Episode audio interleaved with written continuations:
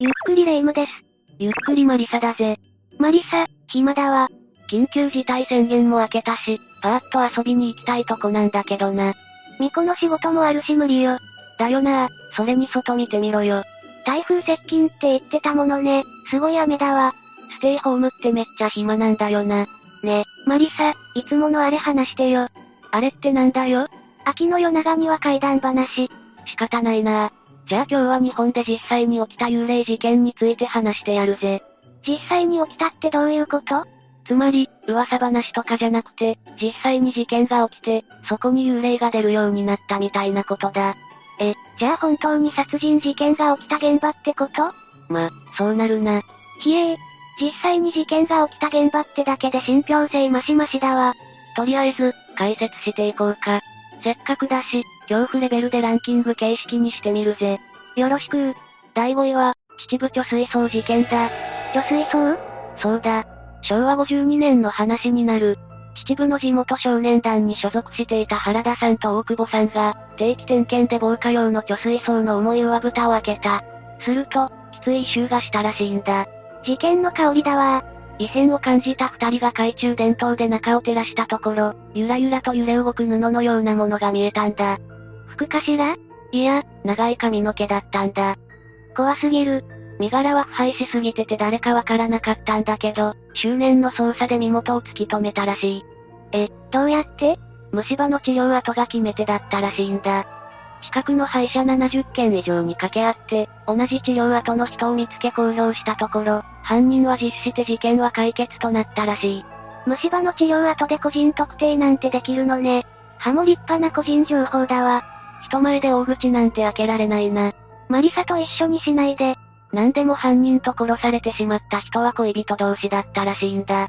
でも妊娠がわかり、産むかどうかで揉めて、犯人は首を絞めた後、貯水槽へと突き落としたらしい。ひどい話だわ。で、本題はここからなんだ。え、まだあるのこの貯水槽では遺体が見つかる前から、地元じゃ有名な心霊スポットになってたらしいぜ。それがちなやつじゃない。発見現場近くには下手くそな字で、お化けが出ると書かれた石も落ちていたらしい。なんとも地味な自己主張ね。だから実際にそこで遺体が発見された時は、噂が本当になったわけだから、みんな震え上がったそうだ。そりゃそうよ。昔の人気心霊番組、あなたの知らない世界でもこの事件は大きく取り上げられたんだ。もしかしたら視聴者の皆さんの中に聞き覚えのある方もいるかもしれないわね。第4位は、北海道北見市にある鎖塚だ。鎖奴隷の霊いや、囚人だ。北海道網走市から旭川市までを通る国道333号に鎖塚はあるんだ。網走って有名な刑務所があるものね。この道路はもともとは軍用や開拓用に作られた道路で、網走刑務所の囚人たちに開拓を手伝わせたらしいんだ。へえ、囚人が外で作業をするなんて意外。逃げ出さないのかしらだから、逃亡防止に囚人は二人一組で重い鎖を足に巻きつけられ作業をしたらしい。それ、想像するとめっちゃやりにくそう。運動会の二人三脚とか転びまくったわよね。繋がれた状態で作業ってしにくそうだよな。だからか、過酷な環境下で亡くなる囚人も相次いだらしいんだ。ひえー、指揮を取る人も加減ってものを知ってほしいわね。亡くなったら死を悼む仲間が上から土をかけるだけの簡単な埋葬だったらしい。その様子は土饅頭と呼ばれ、道のあちこちにあったそうだ。なんせ200人もの囚人が亡くなったらしいからな。亡くなりすぎじゃない一体何人囚人がいたのよ。作業をした囚人は1000人程度と言われるからまあまあ亡くなってるよな。いくら囚人とはいえ人使い荒すぎでしょう。二人一組で拘束されているから、どちらかが死んだらもう片方も生きたまま埋められたらしいぜ。そこ、解放してあげて。そんな状態だから今でもこの鎖塚の前は心霊スポットとして有名なんだ。そして北海道最強スポットとして名を轟かせているんだ。北海道最強ってすごいパワーワードね。夜間そこを通るとカラカラと鎖を引きずるような音が聞こえるらしいぜ。夜眠れなくなるわね。第3位は、八百屋お七だ。八百屋野菜の霊そんなのがいたら見てみたいぜ。これは八百屋の娘の話だ。1682年に実際に起きたとされる事件なんだ。歌舞伎の題材にもなったほど有名なんだぜ。そうなんだ、知らなかったわ。詳しく聞かせて。家が火災で焼失し、駒込の炎上寺前に仮小屋を建てて暮らしていたらしいんだ。家が焼けたのは残念だけど、住む場所があってよかったじゃん。そうなんだけどな、お七は寺故障の作業へとできちまったらしいんだ。ダメなのかしらどうなんだろうな。二人はいい感じになったけど、そんな時お七の家が再建されて出ていかなくてはならなくなったんだ。あら、かわいそうに。家が燃えたからお七は作業へと会えたわけだろだからお七はなんとできたばかりの家を燃やしてしまったんだ。サイコパス。だけど当時は放火は重罪で死刑だったんだ。街中を引きずり回した後、火炙りで処刑されたらしい。むごいわねこの処刑場が東京都品川区にある鈴ヶ森刑場跡で、石碑が今でも建っている。東京指定文化財にもなっているんだ。へえ、歴史的価値があるってことなのね。ここで処刑されたのはお七だけじゃないんだ。複数の供養塔が建っているのが Google Earth とかでも確認できるんだぜ。つい検索したくなっちゃうわね。ここで写真を撮ると心霊写真が撮れるのでも有名なんだ。 Google Earth をスクショしても映り込むのかしら。さあな。第2位は、山梨県甲州市の花魁口だ。花魁、遊郭よね。華やかな響きだわ。国道411号を下り方面に進むと、今は旧道だから直接は見れないけど慰霊碑と花魁淵の看板があるんだ。うんうん、それで今日一食いつきがいいな。私の巫女の服も花魁みたいに華やかにしたいのよねそんな派手な未行きまくりだろ。ごめんなさい、話を進めてちょうだい。おう。それで、花魁淵の南西部にある戸坂山一帯は、戦国時代の武田家の隠し金山と言われた黒川金山だったんだ。金山、金鉱石がザックザクみたいな金が採掘されたらしいぜ。だけど武田家滅亡と伴って公衆征伐の時に閉山されることとなった。金山の秘密保持のために鉱山で働く人たちのために連れられてきていた友情を殺したんだ。そんな殺傷な。しかも、その殺し方がひどかったんだぜ。酒の宴席で、釣られた縁台の上で友情を踊らせている間に、縁台ごと淵に沈めたらしいんだ。最後の最後まで踊り続けられるのは誰かってこと違うだろ。今でもこのオイラン淵の近辺では女性のか細い歌声が聞こえたり、オイラン姿の霊が出て手招きをしてきたりするらしいぜ。その手招きについていったらどうなるのかしら。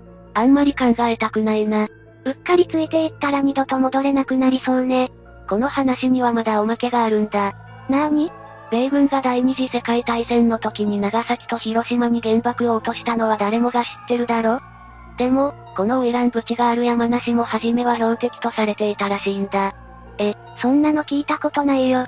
いざ投下しようと下を見たら無数のオイランの霊が、これ以上傷つけないでとばかりにじーっと米軍を見上げていた。そんな都市伝説が米軍の間では定説となっているらしいぜ。米軍お墨付きの心霊スポットっていうことになるのね。このオイラン淵は心霊番組で取り上げられることも多いから、結構有名な心霊スポットなんだ。戦国時代から何百年と経ってもまだ言えない恨みが残っているのね。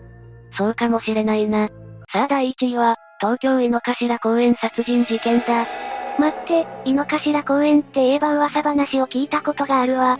お、どんな噂話だ確か、カップルで井の頭公園にあるボートに乗ると別れるとかなんとか。そうそう、その噂話が今回話す事件と関係しているんだ。え、そうなんだ。この事件は1994年に起きた。井の頭公園にあるゴミ箱7カ所から、バラバラにされた遺体がゴミ袋に入れて捨てられているのを清掃員の人が発見したんだ。ああ、ゴミ箱がまだやたらとあった時代よねこれがまた特殊だったんだ。血液は全て抜かれていて、内臓の位置などは丸虫できっかり20センチサイズに切られていたらしいぜ。完全に素人の犯行じゃない。被害者は公園の近くに住む30代の一級建築士ってことは分かっている。しかし、犯人は分からないまま時効を迎えてしまったんだ。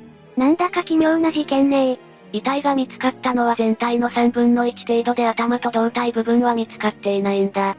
どこに行っちゃったのかしらそんな事件が起きた後、あるカップルが井の頭公園を歩いていた。そしたら、探し物をするかのようにうつむく男性の姿を目撃したらしいんだ。夜中だし心配になって近づくとうつむいているんじゃなくて、初めから男性に頭部はなかったそうなんだ。じゃあ、私なら腰を抜かしてしまうわ。そんな幽霊を目撃したカップルの男性の方は怖くなり、その場に女性を置き去りにして我先にと逃げ帰ったらしい。気持ちはわかるけど、頼りなく思えちゃうわね。女性もなんとか無事に逃げ帰ったものの、気まずくなって二人は別れたそうだ。まあ、いざという場面でその人の本性って出るからねー。